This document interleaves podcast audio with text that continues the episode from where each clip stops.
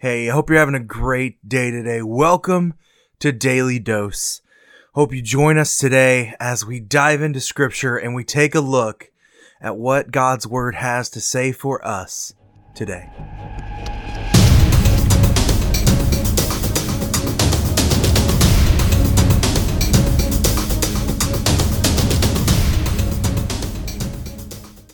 Hey, how are you doing today?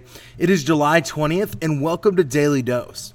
Today, what we're going to talk about is when God shows up. You might be familiar, or maybe you've experienced a bully in your life. Uh, you've probably experienced the wrath that a bully has. And I remember in school, I had this this bully that always used to bully me, and uh, he would he would always target my parents. It was never really even about me. He was always target my, the fact that my parents were uh, separated. And uh, I remember that this bully used to be able to wear on me. Uh, I mean, he would just keep coming and again and again and again and again, and eventually it would wear on me. It, it would it would really just wear my my my soul down.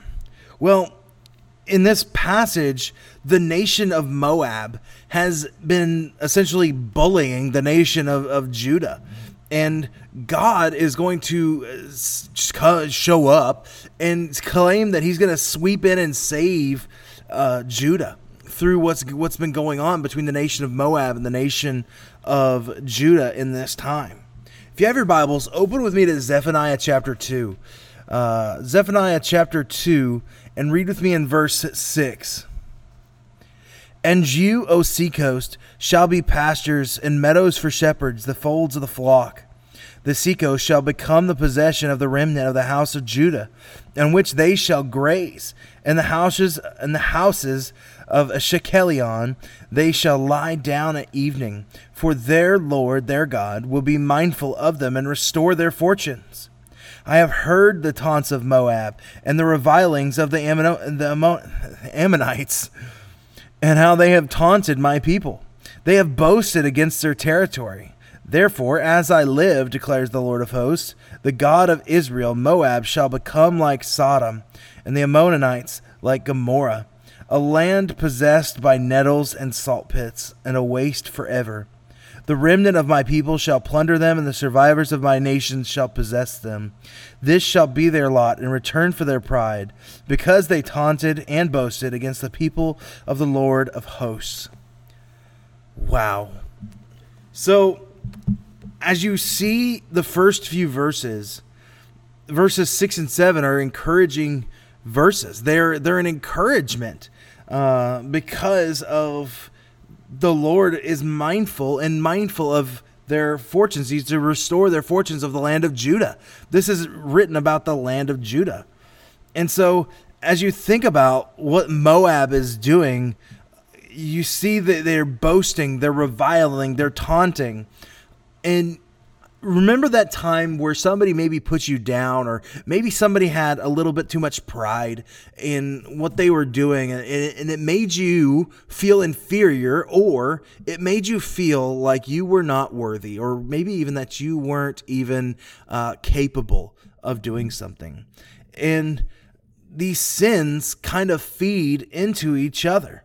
Um, and I hope that you've never experienced this treatment, but maybe if you have, you can look back and see that maybe in those moments, God intervened for you. Uh, God rescued you. I, I, I look back and I can see there were times where I was not a good church kid. Uh, in fact, I grew up fighting. Uh, I would be in fights constantly. And I remember the same bully uh, of me just snapping one day and and and wanting to just beat this kid senseless. And for whatever reason, I was unable to.